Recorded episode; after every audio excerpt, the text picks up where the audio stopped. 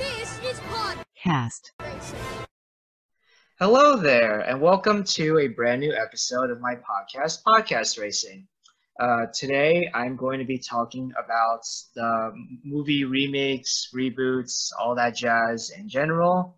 And I am joined again by uh, a very special guest from a previous episode, the director of the short film Just a Few Questions, MaryAnn Keyser. How are you doing, MaryAnn? I'm pretty great. How are you? I'm good. I'm good. Still trying to stay safe and, you know, be uh, healthy and all that stuff. And, but uh, I actually, I actually got a, uh wisdom tooth removed recently, so I took taken a couple days off of work and caught up on like some movies and shows I've been meaning to watch. Oh wow. I had you only had one taken out?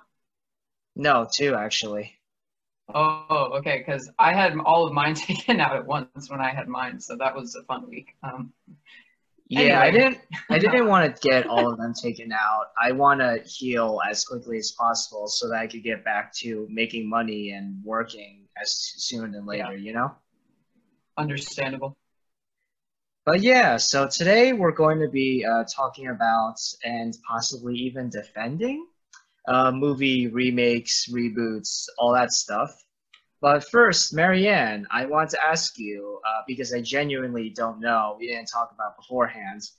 I want to ask you. So the most uh, popular, or at least the most recent movie remake, is the Mulan live-action remake, which is pretty controversial, even since Right. uh, even since first when they announced it. Uh, have you seen it, and what do you think of it? I did see it. I actually did not fork over the thirty dollars. I had a friend who was kind enough to let me use her account. She bought it on hers, so I um, watched it from her account. Um, and I actually did like it quite a bit. Um, I didn't like it as much as the animated version from the 90s, but I did like it a lot. I I'm not gonna lie, I was really hoping that we were gonna be on the same page as this one, but we're not. I really did not like that it. wouldn't be a fun conversation if it was just, I agree. No, no, it, it wouldn't. But I, I feel like, ah, like, I mean, I'm, I know I'm definitely not alone on this, but like, yeah, you're not. I think. I'm in the minority on this one. Trust me, I actually have seen a few uh, positive reviews on YouTube and Letterboxd uh, defending the new Mulan, but I just, I really did not like it. I just, I found it to be ba- basically like, well, they, they did change a few things, but for the most part, it's really the same tale, just told worse. Okay. I, I don't know. There's a lot about it I didn't like. Uh, I really uh, disliked the editing. I thought the editing was atrocious.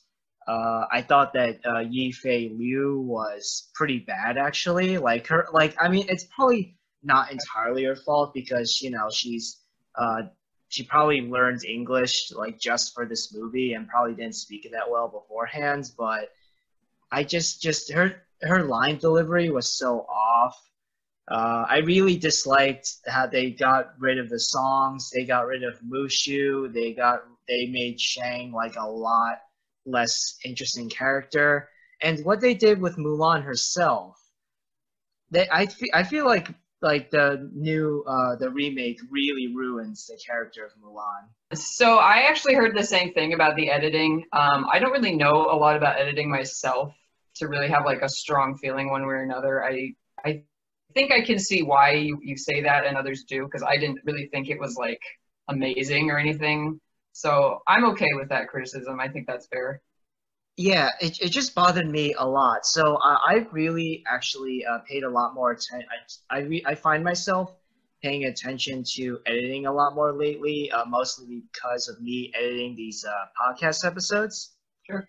And I just feel, yeah, like because of that, I find myself and watching a couple of like film analyses, videos, and all that. I find myself paying attention to editing specifically a lot more in film, and just the just there there were s- there were so many shots uh, in in there were too many shots in Mulan. Like rare, like rarely did they really focus on uh, one particular action or one particular character, and rarely was there in in the Mulan remake uh, a shot that was like more than five seconds. Like they cut so often, especially in the action scenes. Yeah. And I was hoping that they would go along with more of a like Crouching Tiger, Hidden Dragon filmmaking style, where yes, there is you know edit, there is like there are cuts and stuff, but the takes in between each uh, cut, each edit are quite long to show, uh, to sort of show off the uh, the martial arts skills and the training that the actors and stunt doubles really put in, and to show off like really impressive action. And but with Mulan, like the action sequences were just annoying to watch because I couldn't get. I'm, I'm sure that there was a lot of hard work done by the actors and the stunt uh, people uh, behind the scenes, but like on the film, it, they they they we can't really appreciate it because it cuts between each uh, shot, each uh, camera, each, uh, each like uh, camera frame, like so much that I couldn't appreciate the hard work that uh, Donnie Yen or Yifei Liu put in because Yifei Liu, I mentioned that I really didn't like her acting, but her fighting skills, her uh, stunt choreography was actually pretty good. Like I could tell that she put in, she was doing a lot of stunts herself, and that she put in a lot of hard work to yeah. make the action scenes work. But I couldn't appreciate it because I could barely see it for like more than two seconds at a time.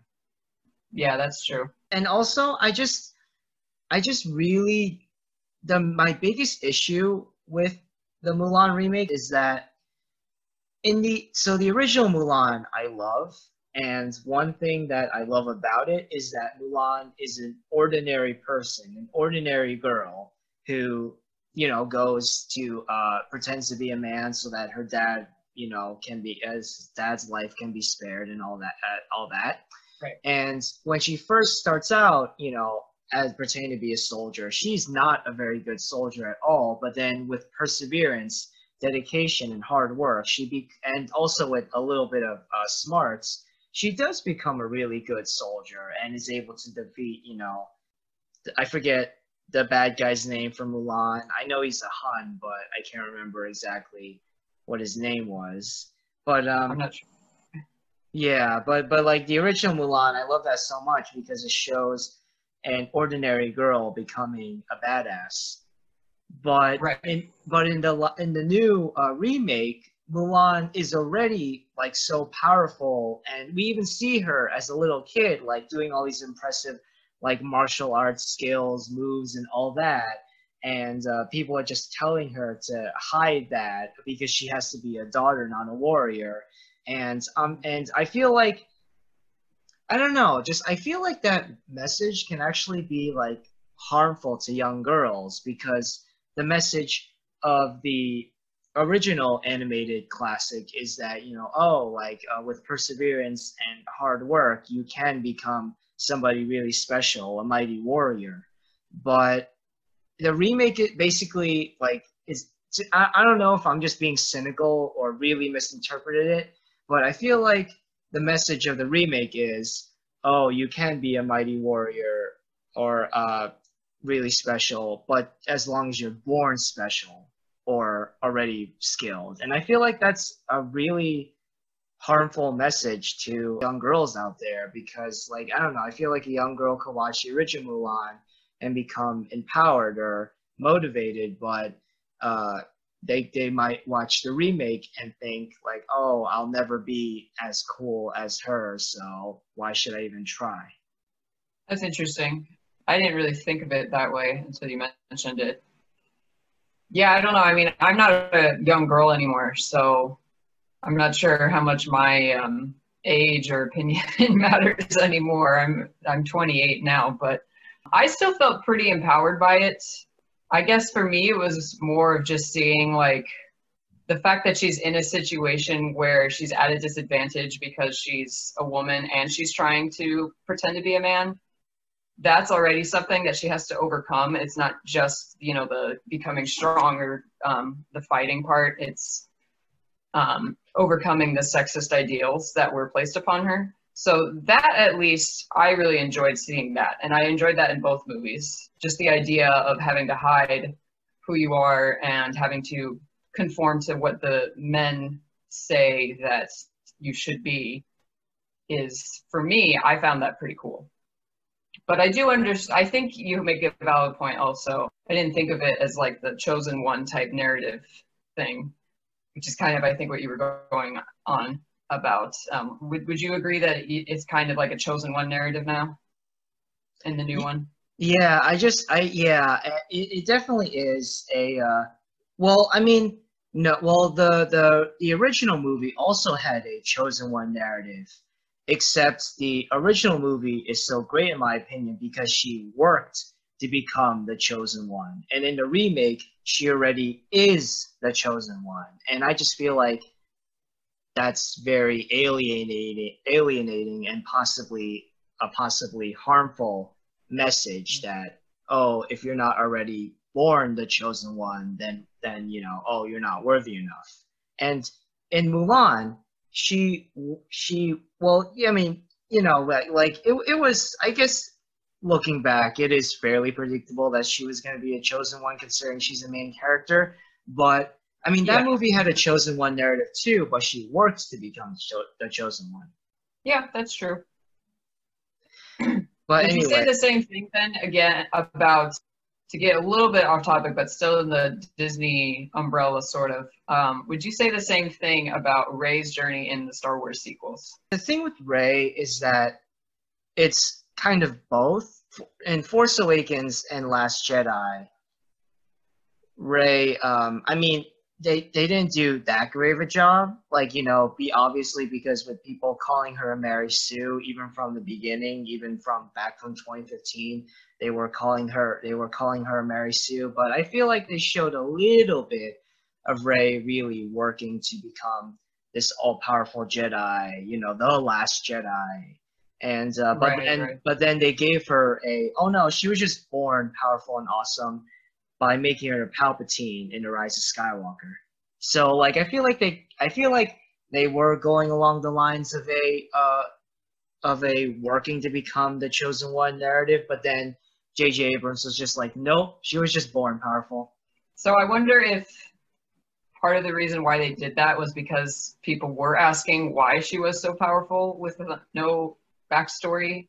And I know there were some people who thought, you know, it wasn't, it didn't really make sense that she was able to pick up on mind tricks so quickly and how she was able to defeat Kylo Ren so quickly. And that's why people really liked speculating on her background and if she was, you know, a Skywalker or I, I know there were some very small subsets of people who actually did call it that she was a Palpatine. I, I just wonder if maybe it wasn't necessarily J.J. Abrams' decision himself to do that to make her Palpatine, or if it was like a story team's decision to be like, well, she has to have these powers for some reason. She can't just be born with powers, or what? I don't know. Well, we might I not ever. I actually read somewhere that um, that apparently the the script for Rise of Skywalker was co-written between Abrams and uh, Chris Terrio. Chris Terrio also wrote um, Argo and Batman v Superman. Right. And I actually read somewhere that it was him who came up with the idea in the first place. Oh, I see. So yeah, so I, I so it personally makes a lot of sense to me because I don't think Chris Terrio is a very good writer. I think Argo is a great film, but be, that's because of Ben Affleck. I don't think Chris Terrio is a very good writer. Nope, I have not seen Argo, so I can't comment. No, but but but um, but I just realized uh, going further along the uh, Disney train, I just realized uh, Captain Marvel, Rise of Skywalker, and Mulan all have the same problem. To me, at least, they all feature uh, female protagonists who are already who are born powerful. Well, well, actually, Captain Marvel, no. Well, they're they're basically already powerful in the beginning in the beginning of the movie, and then they stay they they stay powerful and don't really go through any or like uh, or whatever emotional growth or character development they go through is unsatisfying to watch. And I, I feel like, wow, I, I just realized like all three of the protagonists in Captain Marvel, Rise of Skywalker, and Mulan, they're all kind of in terms of like uh, power level, in terms of already being powerful, so they, they don't really have to work hard to get their powers and be awesome, mighty protagonists or whatever. What Disney like? Do, do you but do you get what I, I I know I'm not saying this very eloquently like do you get what I'm saying like basically all three of these movies I feel like have feature female protagonists who are kind of Mary Sue's now and where uh, unfortunately young girls can get the wrong message from Mulan, Captain Marvel, and Rey. I just realized, and they're all from Disney. Like, wow, I just realized, like, Disney, what are you teaching? Like, and Frozen 2 as well. Frozen 2 with Elsa. Like, I feel like a lot a lot of young girls identify more with Elsa and Anna, which I think is a bad thing because yeah, just like Mulan and Captain Marvel, Elsa is also already born powerful and doesn't really have to try that hard to be, you know, the chosen one, the savior, a mighty warrior, whatever. That's really bad. Wow, I just realized. I, I but do you do you get what I'm trying to say though? Yeah, I I do see what you're saying. this is something that I've heard and read a lot for all the characters that you mentioned, and it's kind of hard for me to take just because like I I just defended Mulan a little bit, and I want to defend Rey, and I want to defend Captain Marvel, and I and probably Elsa too. Although I've only seen Frozen two once, so I'm not as not quite as familiar with the lore or the story as much as the other ones. But I do kind of have to wonder, like, I know sometimes if the female leads in terms of the actors if they don't get extremely like in shape or extremely buff or you know really clearly big action size or what I, i'm not necessarily phrasing that correctly but like i wonder if it's compensating for the fact that so many times at least in the past with films and stories in general that people have said oh well it's unrealistic that the girl would beat up that guy or something and so I wonder if it's compensation for like, well, you can't argue with it now because she has more actual powers and it's not just a matter of size or whatever or practicality, I guess, if that makes sense. if it is compensation for that, then I think that that's really lame and unrealistic. Like, like, like I, I prefer, like, I, I like, I, I, I think that that's actually kind of worse in a way because in a way you're doing the opposite of like oh like oh it's uh uh like I've, it's kind of a lose lose situation in my mind because uh you know before when you say or when people would say oh that's unrealistic that that woman would beat up that man but now you're like wait how how is oh, oh it's so unrealistic that that woman can so easily beat up that man like i mean i mean yes part of it is you know a sexism kind of thing is this uh there's that the sexism angle uh, definitely contributes to that. But and I don't know, just like I I really I would just prefer to see like I don't mind all these characters becoming like being almighty powerful warriors, badass, awesome mm-hmm. female protagonists. I just want to see them, you know, like earn that like earn that uh way of being through you know hard work perseverance determination dedication all that stuff because i feel like that that's more and more empowering message for uh, young girls to you know see that kind of thing you know see that oh uh, through like hard work and uh, determination they can uh, they they can uh, what's it called um, be that you know be well not you know not you know be able to shoot uh, lightning out of their hands or uh, wield a right. sword like that, but still, but but but become a fearless, powerful, badass woman. And I think the one exception to this, though, is Wonder Woman. I think that Wonder Woman, like all these other female protagonists, like Mulan and Captain Marvel, she was born, you know, powerful, like a literal Amazon goddess. Yeah. But I still think that Wonder Woman is a, an empowering uh, role role model for little girls because of how she acts. Wonder Woman is compassionate. Wonder Woman is selfless. She's kind and uh, fearless. And I think that uh, that that's uh, that's another great message to uh, that that uh, to give to tell young girls to you know oh uh, you can save the day too by being fearless, compassionate, selfless, kind. And already making her powerful can satisfy, you know, the really hardcore feminists out there. So I, I, I so that's a that's a difference. That's a but that's a different story. And like I, I don't know, like I feel like if you wanted to make Rey, Captain Marvel, Mulan, like Wonder Woman, already powerful characters, then you really have to show still show them being uh, show them uh, being an interesting character featuring an empowering message for little girls out there in a different way. And i don't and i think that uh, i don't think that move the live action mulan remake or any of the other films i mentioned really did a good job unlike wonder woman okay well one thing i guess i'll say about wonder woman is that since you were saying that she has a more well-rounded character because she shows she is a character who's compassionate and those kinds of characteristics. I did like that also, at least in the 2017 film. Um, that's really the only iteration of Wonder Woman I'm familiar with. Um, they actually showed those qualities to also be kind of negatives for her. Like she kind of almost had to overcome them. Like she got really overwhelmed when she saw all the suffering in the world. And it was hard for her to keep moving forward. And she was just so upset with like the war and everything that it wasn't just like, oh, well, I'm here to beat everybody up or I'm here to, you know, save the day. Like she had to actually take a moment and overcome those feelings that she had. And that was pretty interesting to me, I thought. So I agree with you on that sense. Yeah, yeah, no, yeah, that's uh it, yeah, that's another great thing that I really liked about uh Patty Jenkins film is that it, uh, it like it, it didn't show Wonder Woman as Wonder Woman was powerful but not perfect.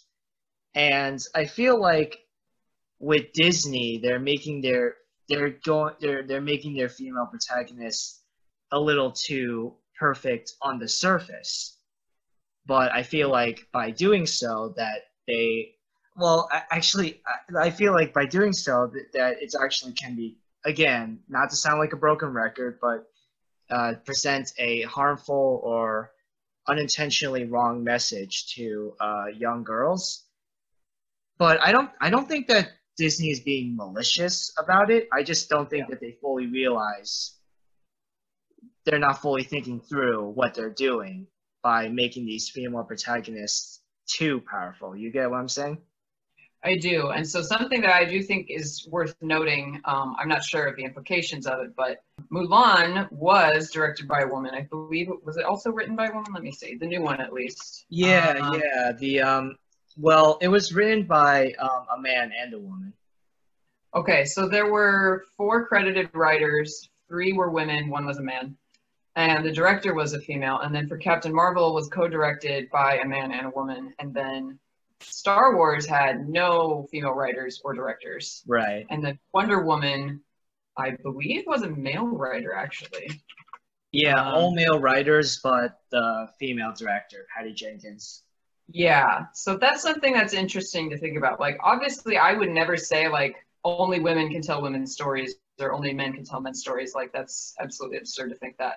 But it is just interesting to note, you know, who's involved with the telling of these stories and who they're they're choosing to make their protagonists and what they choose to make their protagonists do. And what does it say about them and what does it say about the industry and the people who hired them? Right, right. And that is a really great uh, uh, topic to discuss for another time, but I don't want to get yeah. uh, too off topic now. Uh, yeah, this yeah. episode is uh, about uh, movie like remakes and reboots. We'll probably. Mostly remakes uh, and uh, all that stuff. But uh, so yeah, uh, before we go on too far of a, a rant or tangent, uh, let's yeah. go back to discussing uh, uh, remakes in general. And in order to talk about remakes, movie remakes nowadays, you have to t- address, which is why I asked you about Mulan earlier, you have to address the controversy behind the Disney live action remakes. Yeah. Now, a lot of people really don't like the Disney live action remakes, me included. I don't like about half of them. I, I do think some of them are really great and or have really great positive qualities about them, uh, which I'll Mhm. elaborate further on in a bit. But just these Disney live action remakes in general, uh, how do you feel about them? Um, I actually really like them. I enjoy them for the the vast majority. In fact, if I was going to make a list of all of them, I can't, I don't even know which one I would say I I actually disliked. Like, obviously, I have a if you if I put them in order, I would have an order. But I don't really think there's any off the top of my head that I'm like, yeah, that was definitely terrible. I would say the worst one was probably The Lion King. Oh yeah, I think that one was probably the worst because that one was it, that one's weird because it's like it's already it's about talking animals, so there's not really any anything that you're ch- changing or doing differently by making a live action version in quotation marks because it's not really live action. Like if they actually rounded up lions and did like those Air Bud movies where they make their mouths talk or something, that would be quite a feat. But that's not what they did. So that's literally just impossible. like okay. That's literally Yeah. impossible. They tried to round up lions, and they would get eaten. Exactly. So it's like, okay, I don't really see what is being done differently. Like, it's cool though to hear different voices. Like, I liked hearing Donald Glover in uh, Simba because I think that he did a very good job. Um, I. I love Donald Glover. I love Childish Gambino, but Yeah. I don't know. To me, it just sounded like Donald Glover was just sleep talking. I don't know. Like he didn't like he and Beyonce just sounded like they were bored in the recording booth. yeah, I might have missed that. I only saw it once, so Well, I, I, I didn't catch up on it. I didn't uh, catch, uh, or what's the word? I didn't pick up on that my first time around, but I guess my love for Donald Glover just overrode it. I get I get that Donald Glover is the goat, greatest of all time. For those of you who don't know, who are confused as to why I just only said goat. But um, but yeah, just I don't know. Just overall, I think that the Disney live action remakes are pointless. I think that if Disney were to remake one of their old their one of their older films, they should remake one of their older films that was less successful or less beloved, rather than uh, their films that are more beloved or more successful. And and I get why. I get why they're remaking their more successful films, you know, because nostalgia and money. But I don't know, just like yeah, I, I, I just feel like remaking the the older films, like like this is how I feel about remakes in general especially if the original is a film that's already beloved and it was already successful. I feel like by remaking a film that was already beloved and successful, it gives an excuse for uh, whether it's an older film or a foreign film, it gives an excuse for younger audiences, or in the case of foreign films, American audiences. It gives them an excuse to not see the original. And I feel like that that's bad because the originals, in my opinion, are so like special and uh, I and I and revered for a reason, for many reasons. And I feel like that by with these remakes, they're basically uh, telling people, "Oh yeah, oh I don't like I with like there, there are some people who literally this who literally I'm not saying that you think this way, but there are some people who think that by uh, watching these uh, remakes, they can get away with not just seeing the with not just seeing the originals, but not watching animated films or foreign films in general. And I think that that's really uh, bad.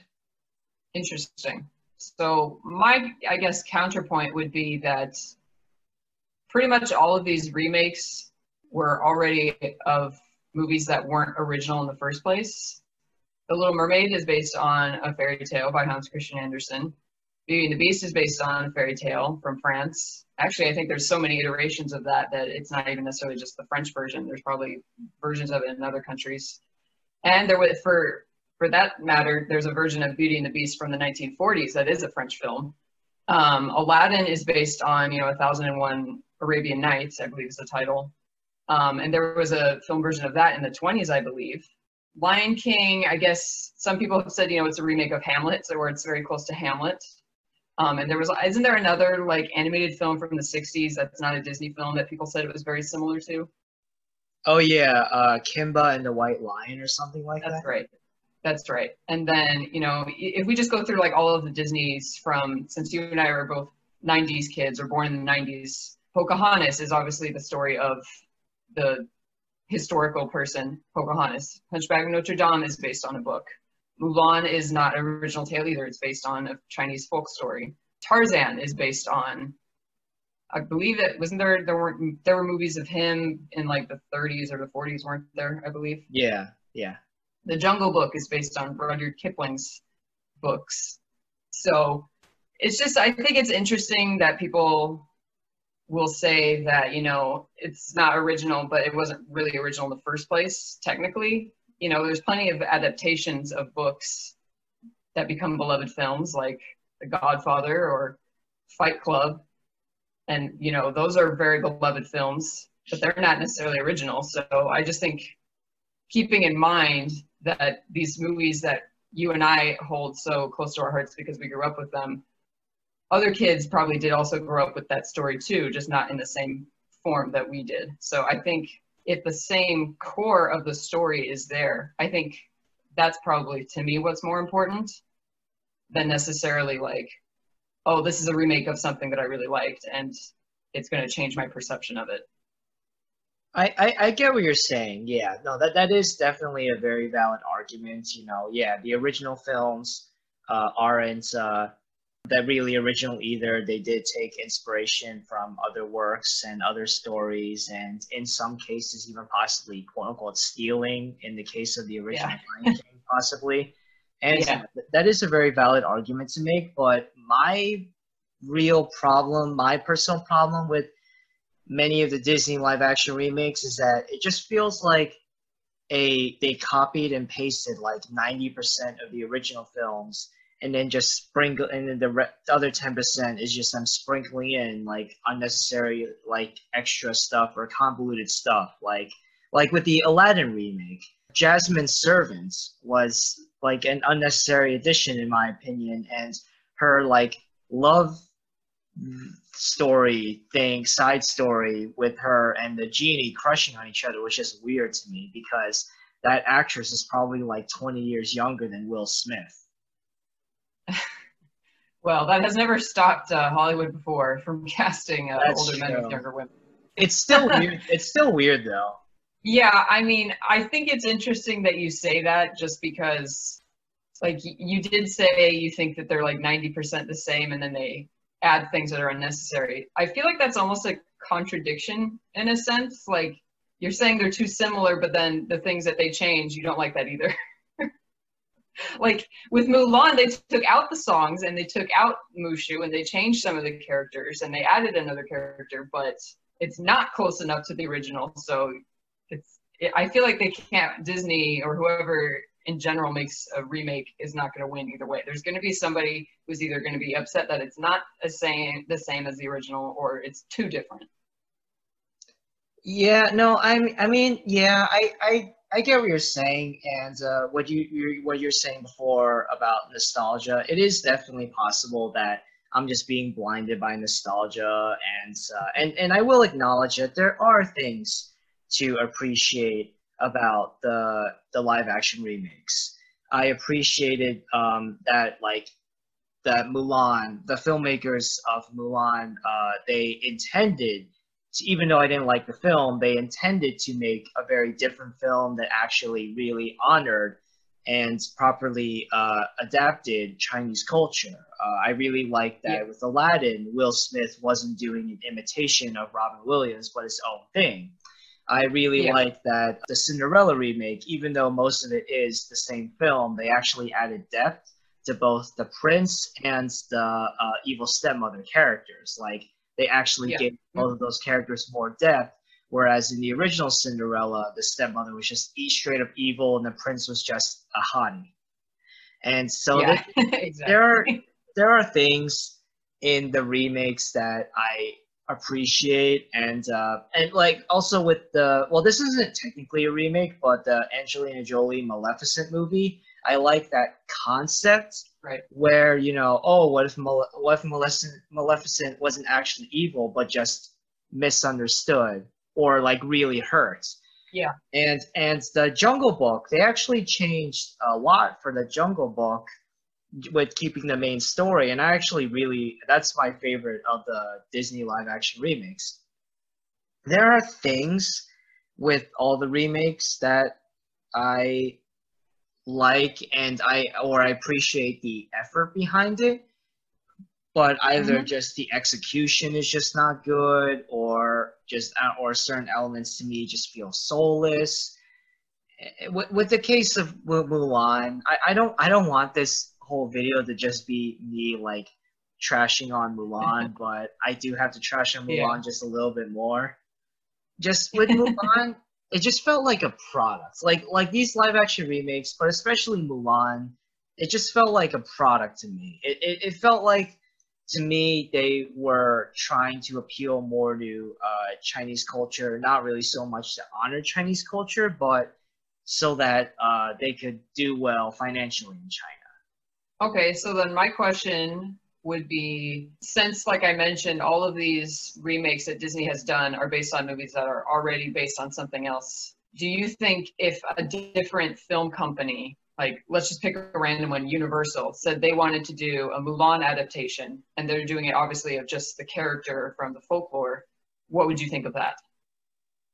The same, the same thing, really. You know, well, I'd have to wait and see. Well, I'd have to wait and see on like what Universal plans to do with the character, and I'd have to wait to see the finished product because Yeah. you know, all like the universe. If Universal had made the same movie that of the, the that Disney made, then there might be a couple of people who are a little bit uh, more positive on it because it's from a different film company or whatever. But Mhm.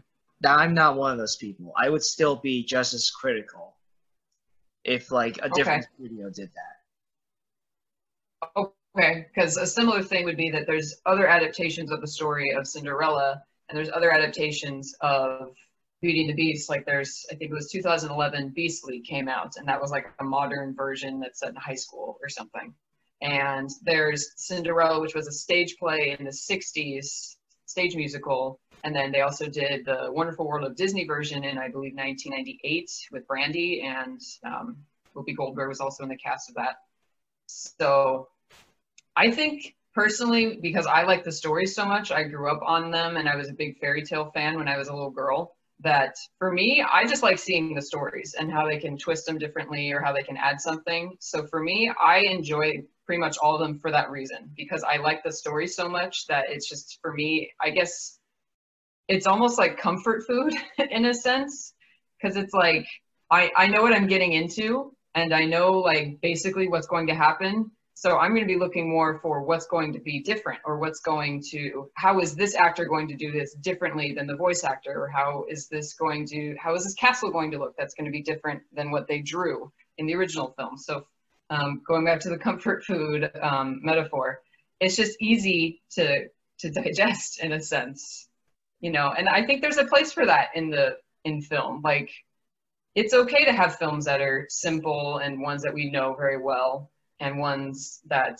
you know might be the same iteration of a tale that we already know but that's okay Yeah, no, it is okay to have.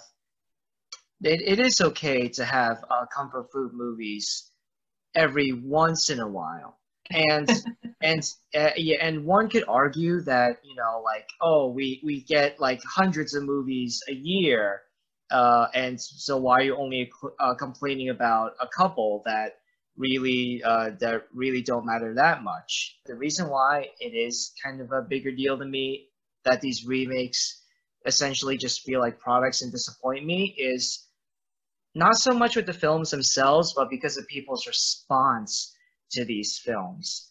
Beauty and the Beast, mm. Aladdin, Lion King, all made over a billion dollars each. And yep. meanwhile, like I mentioned before, there are all these mo- other movies, like there are hundreds of other movies out there that are barely making their budgets back or like flopping financially.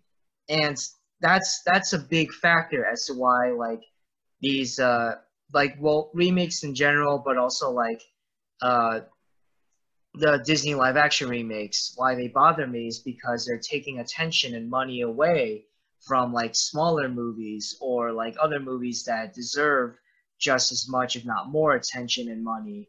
They're taking away from these smaller films and like because and like all my friends are talking about like oh like uh like last year all my friends were talking about Aladdin or Lion King or whatever. And but when I would mention like smaller films uh like let's say like The Lighthouse or uh, Parasite or or even smaller films than that like uh I don't know like the the King or I Lost My Body my friends would be like what's that?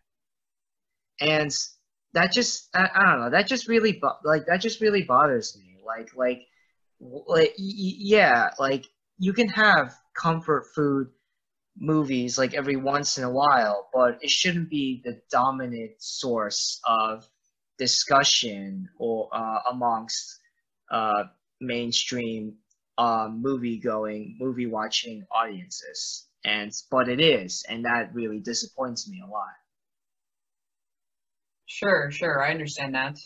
I think part of the reason why it becomes so dominant, aside from the fact that it's, you know, a big company and so it's going to get more publicity and more press than a smaller film company would. But the price of film going to the movie theaters, at least, has gone up a lot for most people. Well, it it went up for everybody. It didn't necessarily go up for specific people or not. But in terms of like, you know, if you make $100,000 a year, like a $15 movie ticket isn't necessarily going to be as cost prohibitive to you as it would to somebody who's making, you know, $30,000 a year, just for example.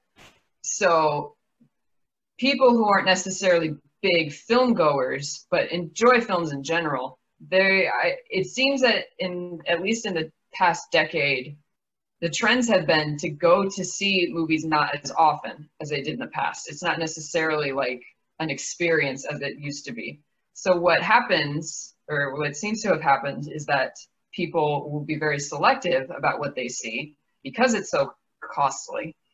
So what they're going with the process that might go through someone's mind is okay, well, I know I'm going to hang out with my friends this weekend and we all agreed to go to a movie, but it's this I haven't been to a movie in a while and I'm probably not going to go again for a while. So I better pick the one that I really, really want to see or that, you know, everybody can agree on. And so if you get those movies that are more niche movies, is it niche? Niche? the smaller movies that have smaller um, fans like The Lighthouse, that's not going to be appealing to everybody.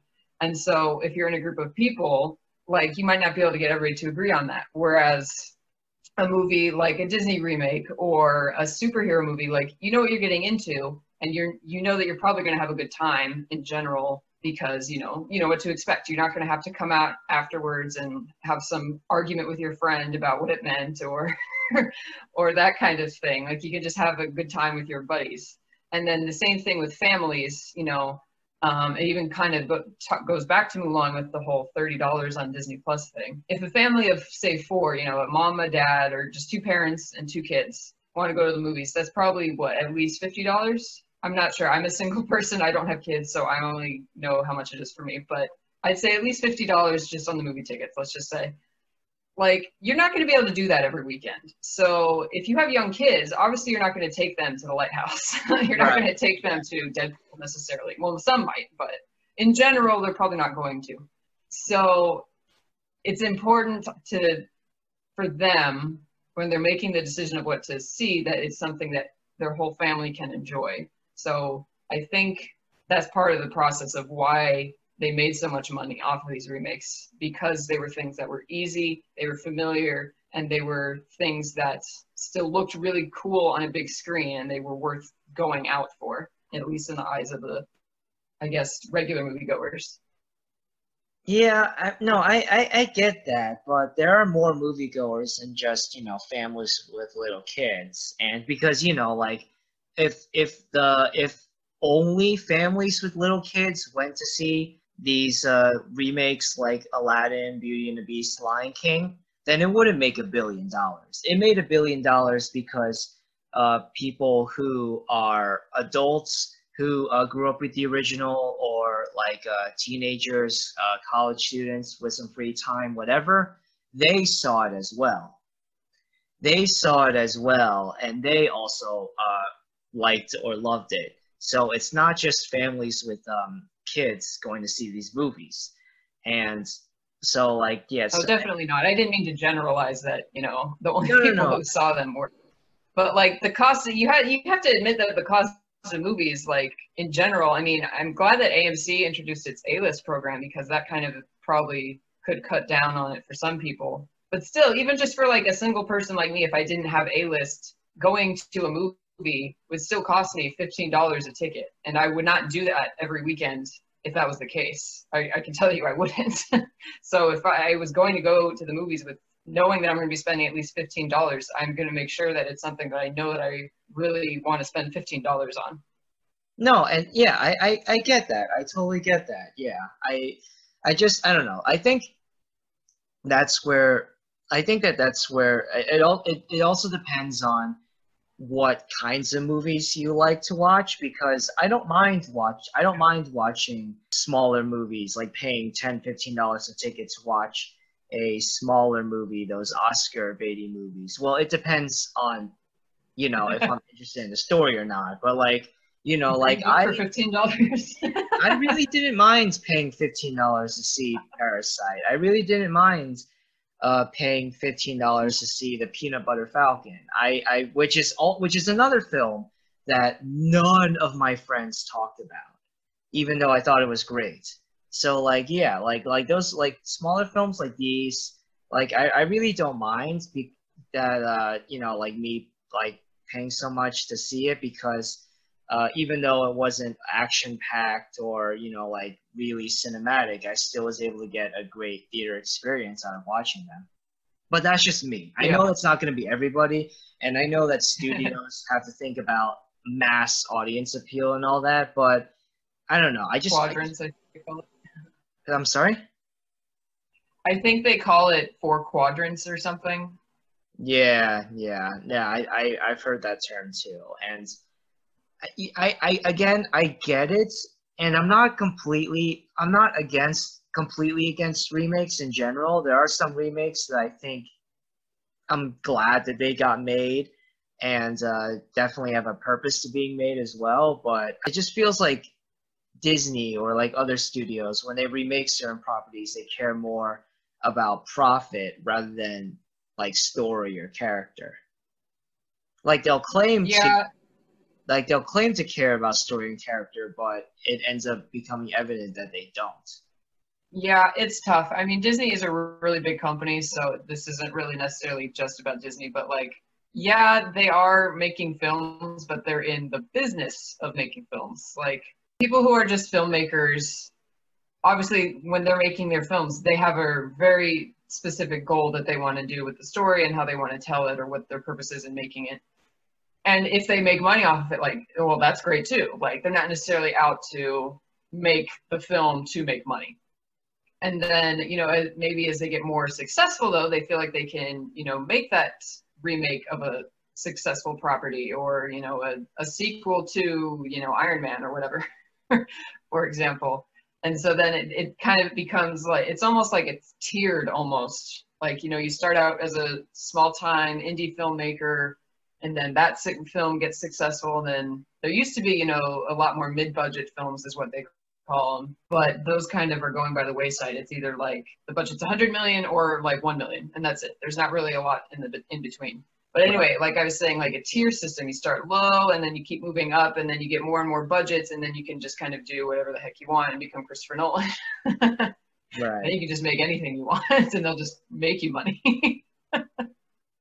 Right, and and speaking of Nolan, actually, I'm not, you know, like I'm not, like I said before, I do appreciate some remakes. I'm not against the concept of remaking something in general, and I'm also Mhm. not one of those peop that one of those snobby people that's like, oh, original films only, because Yeah. I- because speaking of Nolan, I just recently watched Tenet, which is an original film that was uh, very flawed and um, doesn't necessarily warrant paying fifteen dollars to see that in a theater, even though it is very Wow. cinematic.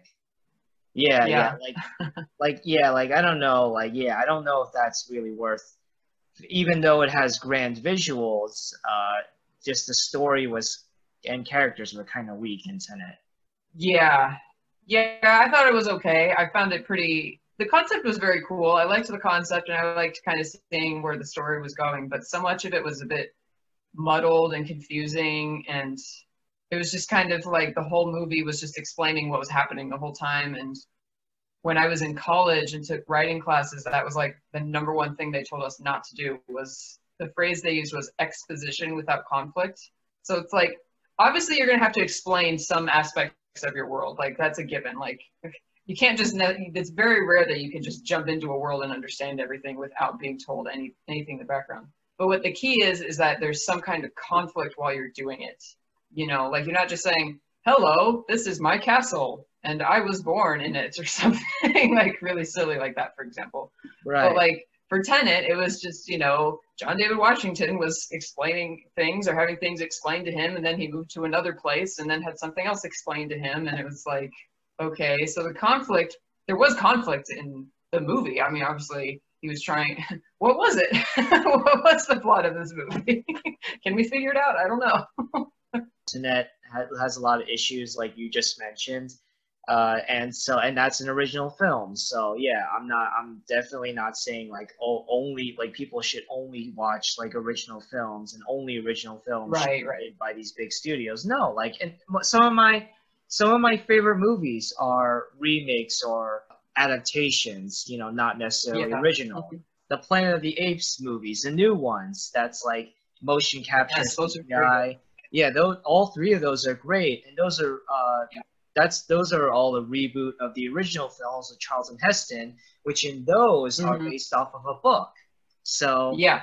yeah, so like I, I so yeah, like I, I I know that I'm pretty sure that there were a few people when they first announced the Planet of the Apes reboot, they were like, oh, you know, oh, uh, the original is always going to be the best, uh, and Yeah. it's going to suck, and then it turned out to actually, and oh, remakes are all bad, and then it turned out to actually be pretty good. So, Yeah. Uh huh.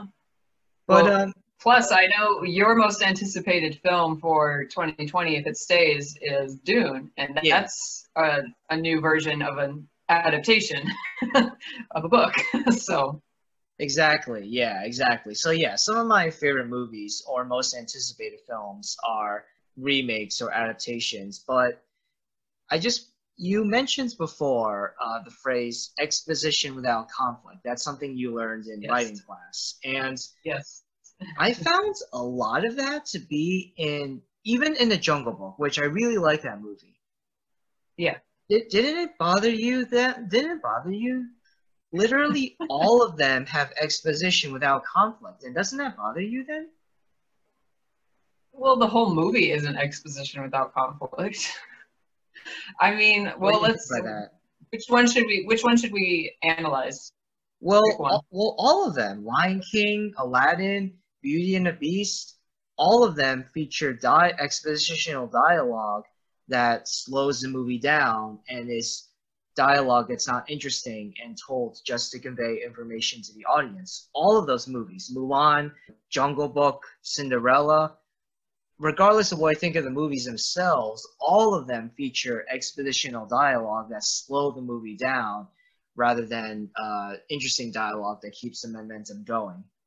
Well, I guess I'd probably ask for more specific examples because, like I said, I don't feel like the whole entirety of the movies were like that. Um, Well, neither Like- was well, neither was Tenet. But you pointed that out as a flaw for Tenet, and yet these uh, Disney live-action remakes feature the same flaw. You you seemed to overlook it a bit. Okay, maybe I did. Maybe I should watch them again. I mean, I'm I'm not trying to you know attack you or accuse you or anything. I'm just I'm just saying that like it, it I'm just saying that you know you know some people might be you know like blind like I I'm there are there are definitely certain situations where I'm blinded by nostalgia, and I feel like you know there are other people who are blinded by nostalgia, but with the remakes that you know they really with with the live action Disney remakes or like other remakes it's it's like you said, you know, like there are flaws and stuff, and you know, or things that they don't yeah. like, but they're able to overlook that stuff easily because of the original story or nostalgia that reminds them so much of the original, and that feeling mm-hmm. of satisfaction that they get from the original core story, if it's kept, or nostalgia referencing the original film, that satisfaction that they get from that is so strong that they can forgive any other issues that the remakes might have, and that's just not me. And I'm, I'm saying that, that that might be you, and that there's not there's nothing wrong with that. There's nothing wrong with that necessarily, but that's just not me. But I think that you might be subconsciously forgiving flaws that you would recognize in other films, but because you love the core stories of Aladdin or Beauty and the Beast so much that even when you see these same flaws involved in properties that you love or remind you of stuff that you loved, then you're able to forgive him a lot more. Yeah, you're probably right.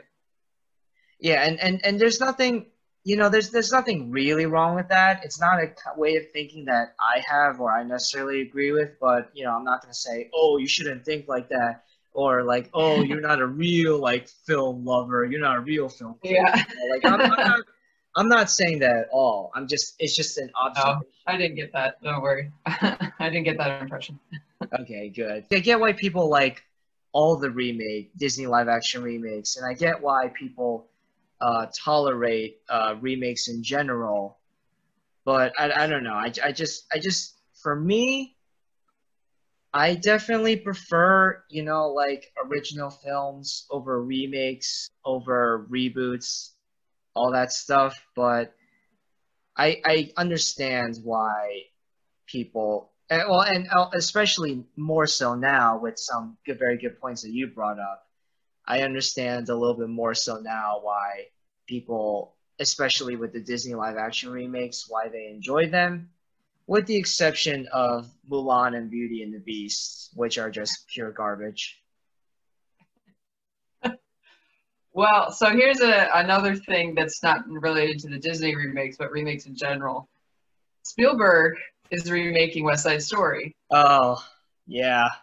And I feel like, are we? I've I, I, of course read some people who said like, oh, that's a terrible idea but I feel like a lot of people also, because it's Spielberg, are like, hey, if anyone can do it, Spielberg can. Or, you know, even with Dune, like, if anyone can do it, Villeneuve can. Because he's proven himself to be a very good filmmaker and he's worked in sci fi before, so he knows what he's doing and he's a very well liked filmmaker in film circles. So I just, I'm curious, like, if Steven Spielberg was the director of, you know, Beauty and the Beast 2017, what what would that have been like? Would that be different? Would we be like, well, it's Spielberg, so it's probably going to be better than most films, or would we be like, oh, geez, Spielberg, what a sellout, or something like that?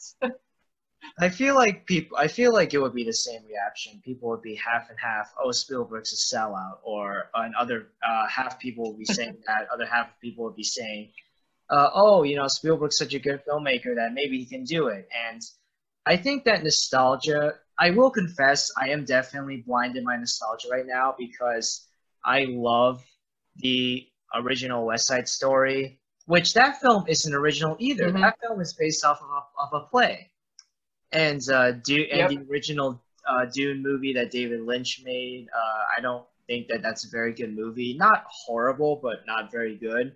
The nostalgia is definitely affecting me here because if I did like or love the original Dune movie, I probably would be more skeptical towards the Denis Villeneuve version. But because the original is yeah. not that good, I and because of my love for Denis Villeneuve, uh, whatever you pronounce his name, Yeah. I can I have more anticipation for the newer one, and because Yeah. And uh, if the original West Side Story was not good or bad, then I definitely would have more anticipation for the Spielberg's West Side Story. But because I love the original so much, I'm not really looking forward to Spielberg's take on it. So yeah, nostalgia nostalgia definitely is a factor here. And I will admit that it is a little like blind to me, and I am trying to fight uh, fight it a little, but it it's but it, it's just you know it's, it's it's interesting though, isn't it? Like if we uh, Yeah. love the original or if we have reverence for it, we're like, oh no, don't remake it. But if it's something that like wasn't that good, or if we genuinely think that a brand new perspective or a brand new take can be satisfying to watch, we'll give it a pass. Yeah, no, I think that's that's interesting too because um, this is a I guess more of a personal um, experience. But I used to do community theater, and one play that I did was one called Nine Girls, and it was from the 1940s, and it was about sorority girls in this murder mystery in a sorority house. And they actually made a movie about it in the 40s, but it was like so small, like it was even hard for our director to even find it for us. And so as I was acting in it and reading it and learning the story, I was like, I'm surprised that they haven't remade this because it could be like a horror film pretty easily. And they haven't. It's like, well, there's a there's a property that you could remake and pe- nobody would even know because I hadn't heard of it before I did the play. I'm gonna assume, and I know it's a bad thing to assume, but I'm gonna assume you hadn't heard of it until I just mentioned it. And but it's a fairly interesting story. Like I said, it's about these sorority girls in a murder mystery. And I'm surprised they remade that. It wouldn't be easy, and nobody would even know it was a remake, so they could probably get away with it. I, I think I think that like studios, uh, especially Disney, should like actually remake like older pro for uh, forgotten or unknown properties. Like I think that that would be like I think that uh, Disney uh, kind of had the right idea with the Lady and the Tramp remake that went straight to Disney Plus. Yeah. Because honestly, I don't think the original is that good.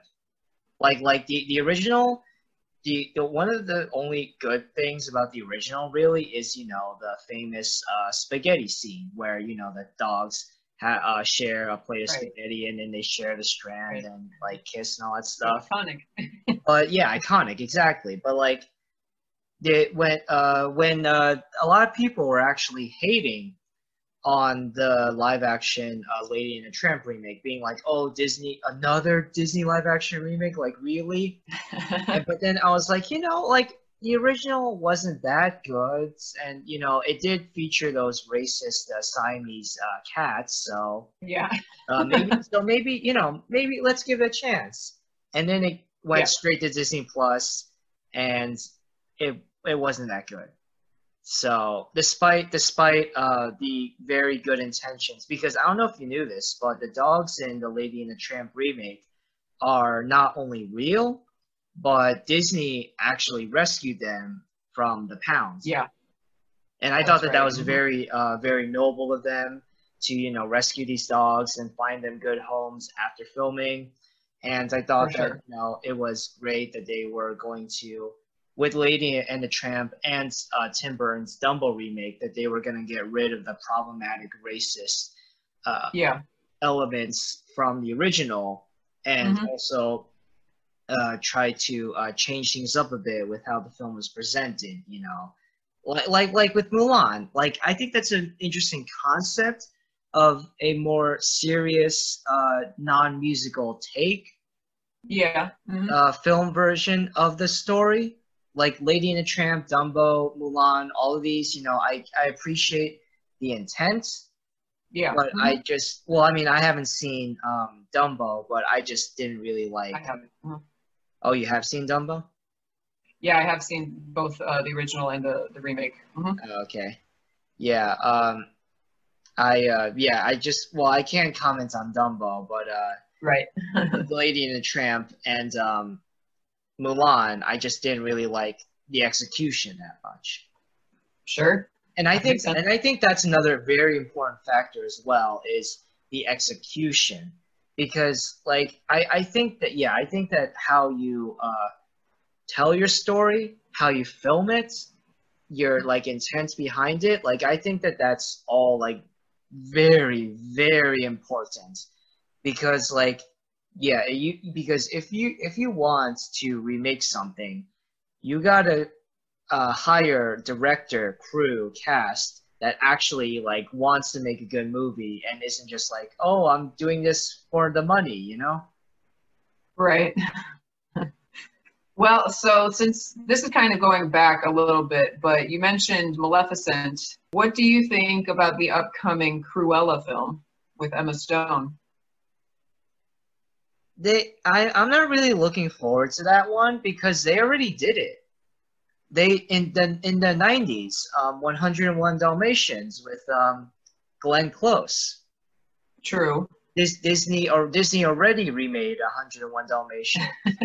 So like i don't so why are they why are they and this time oh with a younger cruella de vil you know we're gonna show the backstory of yeah, because women aren't allowed to age in Hollywood, so it has to always be the younger version. exactly exactly yeah.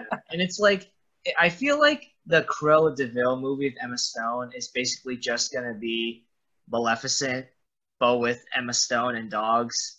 So it's just like I, I don't know like like like execution is important but some ideas are just so like weak or half baked that it just doesn't work it, ju- it just it can't work no matter how hard the filmmakers or cast and crew try Yeah, that's true. And then going off of that, also with in terms of upcoming films, uh, what are your thoughts on the Little Mermaid remake? So, the Little Mermaid remake. So I think that uh, Disney hiring uh, that singer Hallie Hal. I think you know that was a Halle very Bailey? Sorry Her, uh, Halle Bailey is her name. Halle Bailey. Yeah, yeah, yeah. She's uh, I, I, uh, yeah, that uh, that uh, black singer. I think Yes. hiring her to be Ariel was a very. It was. It's controversial, but Yeah. very bold. to say the least. Sorry. To say the least, a controversial decision. yeah, yeah. I'm one of the few people that actually really likes that choice. I actually had I agree. yeah, and yeah, uh, I'm I'm I'm glad you do uh, too. And um, I actually never heard of her before the her casting in The Little Mermaid, so I was like, oh, oh, like, but I just I just relied on my knowledge that there's this uh, black singer being cast. They're they're basically casting uh, a black uh, a black girl to be Ariel, and yeah. and you know like um and there there's some times where diversity casting is annoys me because they do it just for the sake of having diversity but i don't know i think Mhm. that featuring a uh, girl of color to be ariel is actually very interesting and it actually makes me not super excited but a little excited for the Oh, good. the Little Mermaid uh, remake. And also, I love Melissa McCarthy, so I can't. So I'm really interested in seeing her take on Ursula. Oh, good. I've actually, I feel like a lot of backlash was against her too.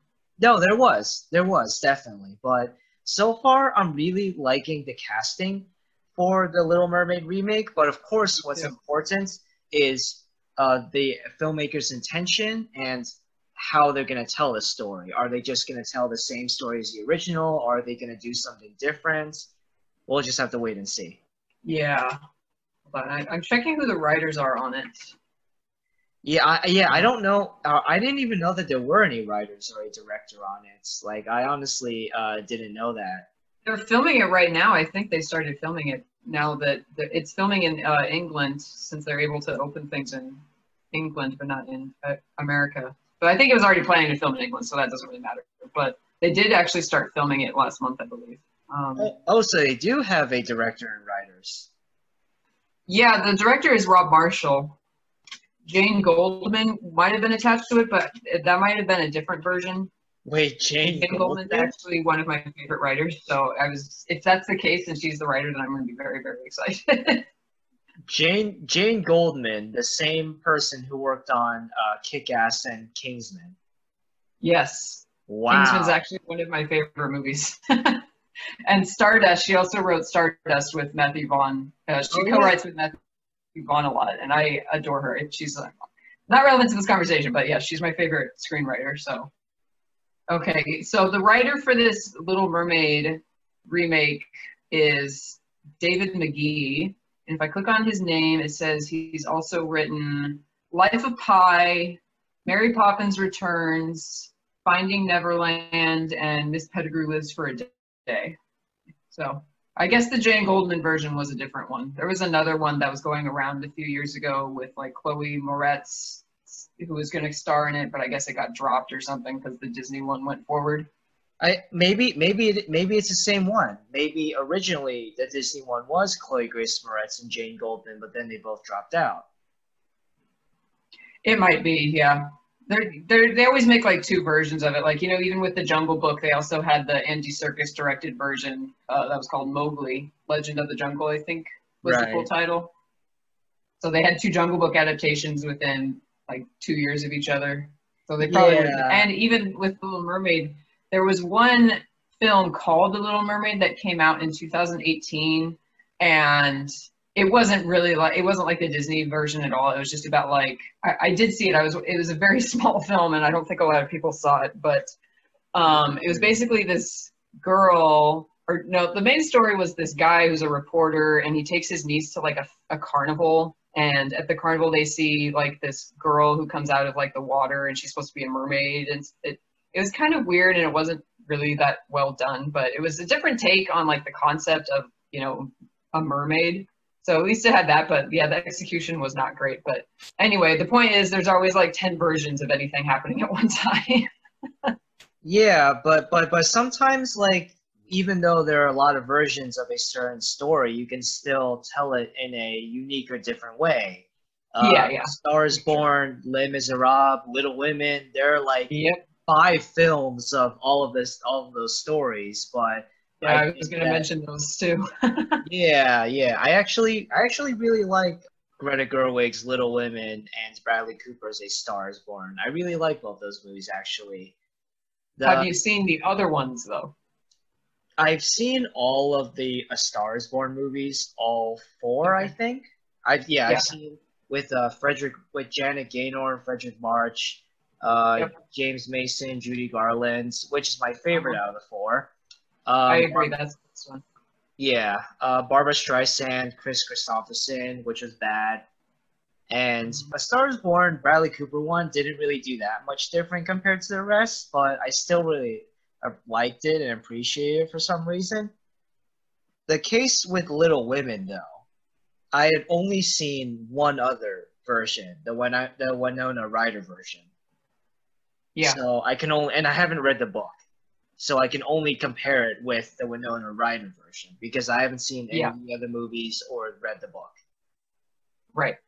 So, but but yeah, I, I but yeah, so I really liked the Greta Gerwig one and the Les Miserables one.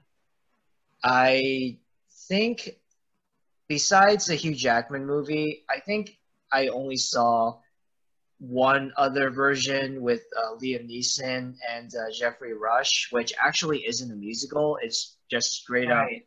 regular movie Yeah. based off the novel. Which which I thought that I actually thought that the uh, Les Miserables with Liam Neeson was slightly better, but not. Neither movie is like really great in my opinion. They're just fine.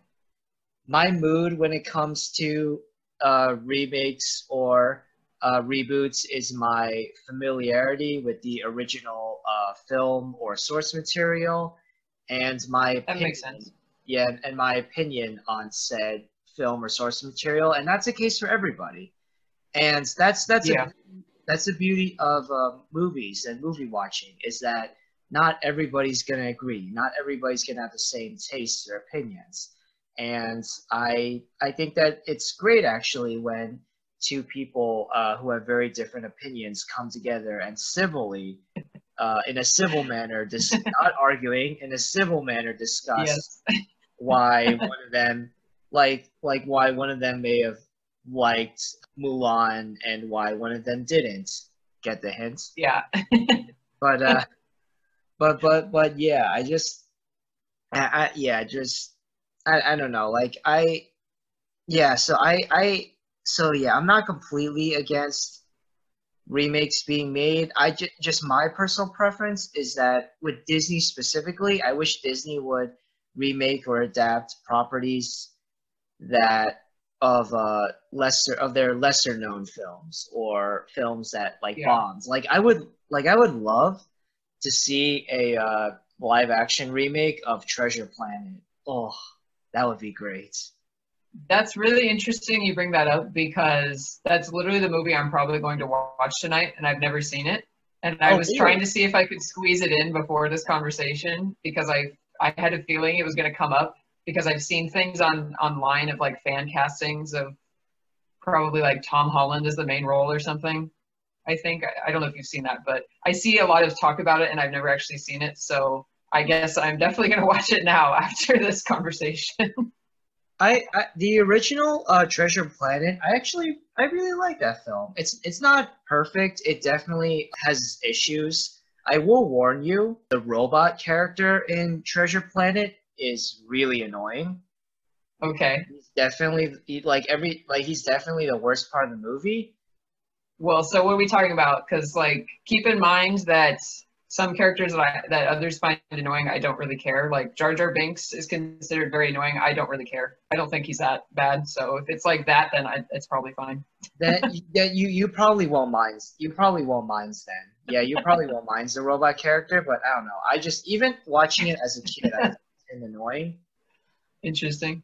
but but yeah, like I, I wish that like uh, Disney would could remake like like older films like Treasure Planet or like The Black Cauldron or even like the really obscure Disney films like The Absent-Minded Professor, which is in black and white Disney film from the 60s about a professor of science who discovers the ability to uh, fly. Yeah, you you went real deep on that one. That's one that I've only heard the name and I didn't know anything else about.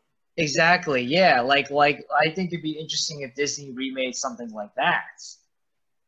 And and the Black Yeah, I mean, is very infamous in Disney history. So like if Disney remade something like that too, that would be very interesting to me. Yeah, I mean they're probably going to. I know they're they've said they're going to remake Hercules. I mean they're, they're going to keep doing it because they're going to keep making money. So they'll just keep doing like what you say, and they'll just find more obscure ones and just put them out. And some of them will be so obscure that people won't even know they're remake And until they're told. Yeah, and here's where the nostalgia uh, factor comes in because them remaking Hercules is not a bad idea, but I'm already like ew on it because I love the original Hercules a lot. So it's not a bad idea. It's like I I did they could get it, they could pull it off, but already I'm skeptical because I actually really like the original Hercules a lot. Yeah, I like it too. And the interesting thing about Hercules is that since that movie came out in, I think, 97, they've had the film industry in general, not Disney. Um, there's already been two live action Hercules since then, at least that I can think of. There's Right. The Legend of Hercules with Kellen Lutz, which, in my opinion, is the worst film ever made. And there's the one with Dwayne Johnson, which I think was, what was the title of that one? Just Hercules or something? Or Yeah, just Hercules. Yeah, I didn't see that one, but I mean, they've already done adaptations of that too. So it's like, let's just add another one. Why not? Let's just get five versions of every story.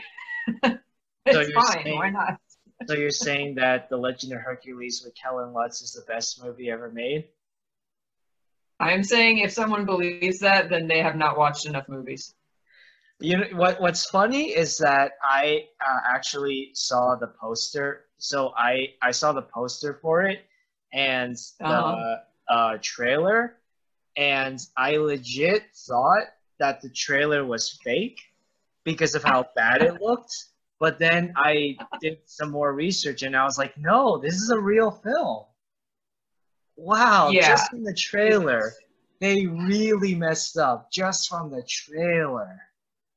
Dude, I mean, I've only, I was fortunate to only see it once, but I saw it for free. I got like a free pass and it was still a waste of money. It was a waste of the gas money that I went to the theater It was a waste of my time. It was a waste of the snacks that I bought. Like all of it was just terrible. And the thing that makes it so bad for me, like I've seen other bad movies or movies that are considered bad, like The Room or, you know, like really obscure, like low budget movies. But the difference yeah. between those is like they are low budget and they're not necessarily like, yeah, of course they're trying to do something good, I'm sure.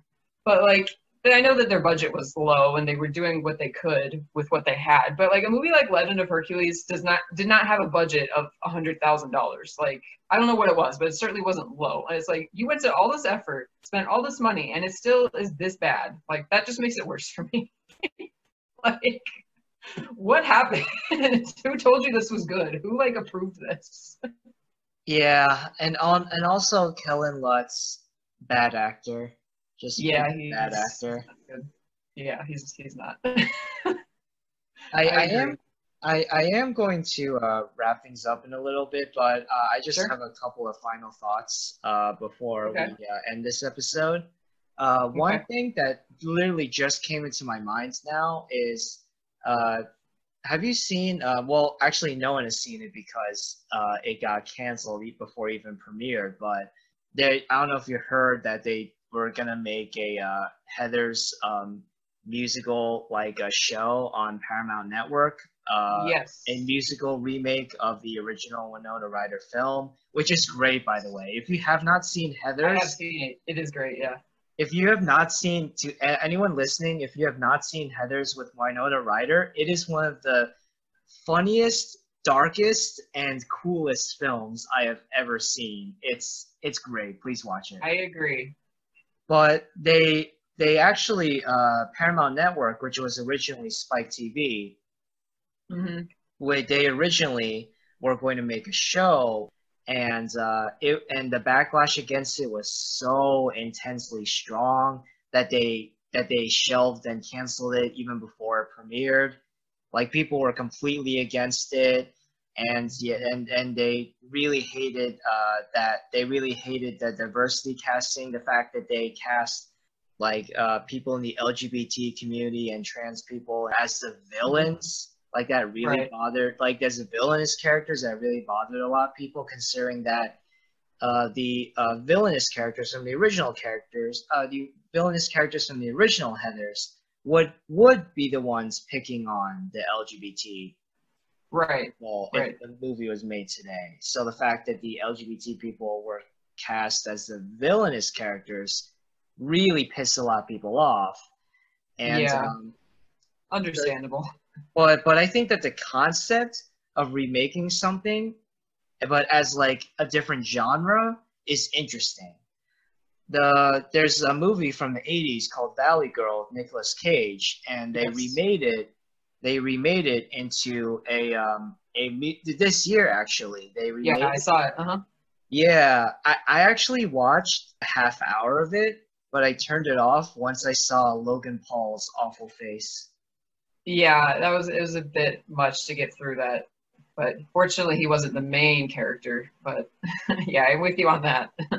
so so yeah, but but I actually think that that's very interesting to remake something, but as a completely different genre. Like I, I think you could yeah. do um, a lot with that actually. Uh, Sam Raimi kind of did that with Evil Dead, where like, well, it's not a remake, but like the original Evil Dead is a straight up horror film about right. these dumb, horny, immature college right. kids going to a cabin and then getting killed off one by one by these creatures. Yeah. But the Evil Dead, this isn't um a this isn't a um a remake, but Evil Dead, the sequel, Evil Dead Two, was a lot mm-hmm. more mm-hmm. uh, campy and darkly comical. And okay. And uh, but but I think that that's interesting when like uh, a remake, a sequel, a reboot, whatever goes in a very different genre, which is something that yeah. you a really different uh, genre. I think that's something that uh, you could, or a different tone. I think that that's something uh, that you could uh, really pull off if done right. But I personally, I did not think that Valley Girl did a good job. Yeah, no, I agree with you. Yeah, they made it into a musical and they used a bunch of 80s songs and It was kind of like a cute little jukebox musical. It was fine. It wasn't, you know, amazing and it wasn't terrible, but Oh, I didn't really love the original either. I thought it was kind. of, I don't know. My problem is a lot of movies like that. I feel like there's too much like instant attraction and instant love, and that's kind of like something that I'm like. I understand that because obviously, like humans are attracted to other humans when they see them. Like that's not like that's not untrue. But it's like, can we have like a little bit more of like expanding their relationship so it's not just like oh, you're hot. Oh, me too. Okay, we're a couple now. Like, okay. So that was like, I don't really think they did that any differently in the new version either, to be honest. Like, yeah. and another thing that I, with the new one that I didn't necessarily like was the cast was like super old. Like, God, I'm blanking on her name. It, the actress in it is from Happy Death Day, and I love her, and I can't remember her name. Jessica really terrible. Yes, that's right.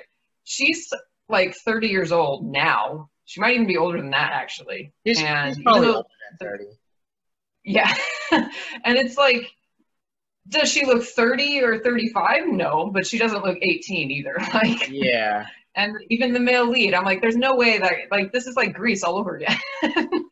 exactly. These are the oldest teenagers in existence. I thought maybe before like the movie came out, like they were going to like still keep the story, but maybe they were going to make them college students and I would have bought that more than you know them still being high school students. But no, they kept that the same. It's like okay, well, whatever. There's well, precedents for this in Hollywood, so it's not like this is a new thing.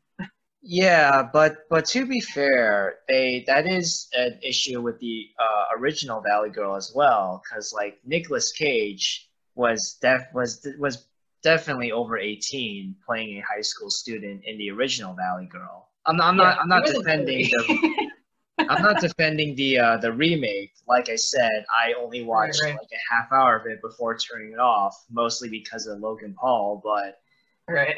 but the you know the original, like well, most unfortunately most that's that's a topic for a whole nother episode. Yeah, that's yeah. why like Hollywood casts like these people that are clearly over 18 to be high school students. Most of the time they have to. We'll just leave it at that. Yeah, I, I get labor it. laws. They have to. For yeah, I, I get it with like labor laws and stuff, but it, it just, it's still you know a turnoff. I mean, I don't see a problem with like I would say up to probably age 23 or 24 for the actor. I'd say that's probably probably the limit. I mean, some people still have really young baby faces when they're older, but like if you're old enough to be out of college you're probably too old to play high school. Probably.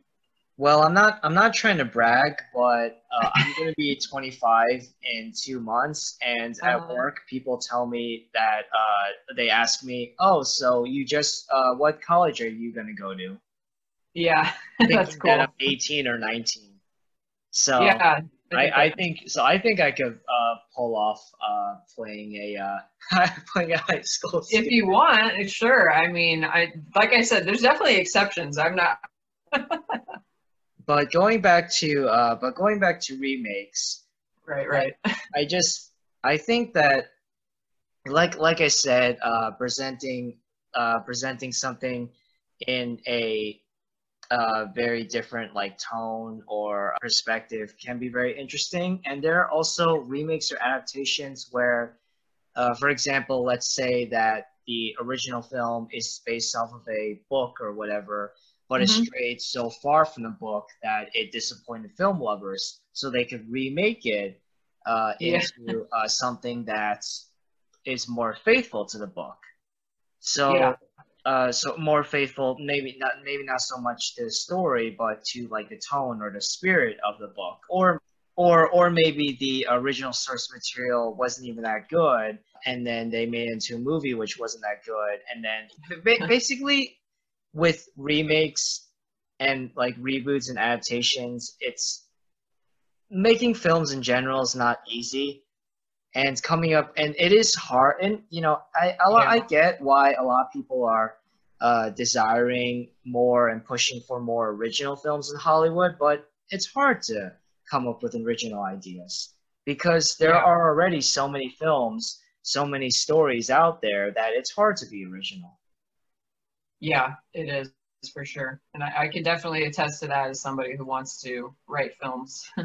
it's very yeah, and and from both a uh, business and a creative uh, perspective, it's easier to just uh, to adapt something or to like borrow elements from already uh, from pre-existing uh, movies or shows or books or whatever that people already love. Uh, it's easier to just take tropes that people already like and put it into your work to guarantee, you know, to or increase your chances of financial or critical success. You know, it's easier to just uh, copy and paste. And uh, I so yeah, I, I get why you know, and and uh, and you know, many people uh, don't mind that as long as, like you said, the core of the story or the spirit Yeah. of the original is still uh, intact. And so, Mhm. you know, be, because of that mentality, I do get why people like like the Disney live action remakes or like other remakes or adaptations. But I just, Right. yeah, I, I just, I, I just wish it's that not for you, and that's okay. yeah, it's just it's just not for me, and I I would be more fine with like Beauty and the Beast and Lion King, etc.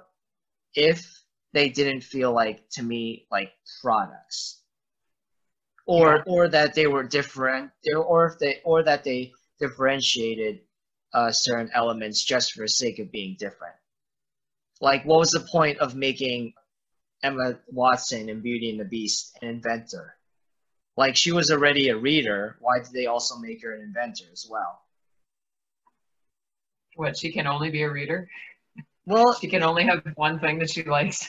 but but but her being an inventor had no point in the story. It never came up again. It, they just brought up as a quirky trait be, to be you know different than the original Belle from the original Beauty and the Beast.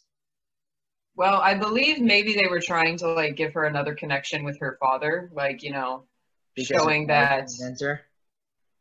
Yeah, because like if he's the if he's an inventor too, and I mean in the original it wasn't like he didn't like his daughter. Obviously, like they were a very loving father and daughter relationship.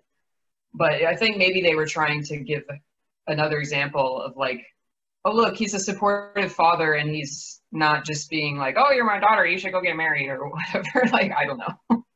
I can excuse. I guess I can just come up with excuses for them. I get it, and but but I gotta say, we that this episode is going to be really difficult to edit because basically both of us just went on long tangents, changing subject constantly.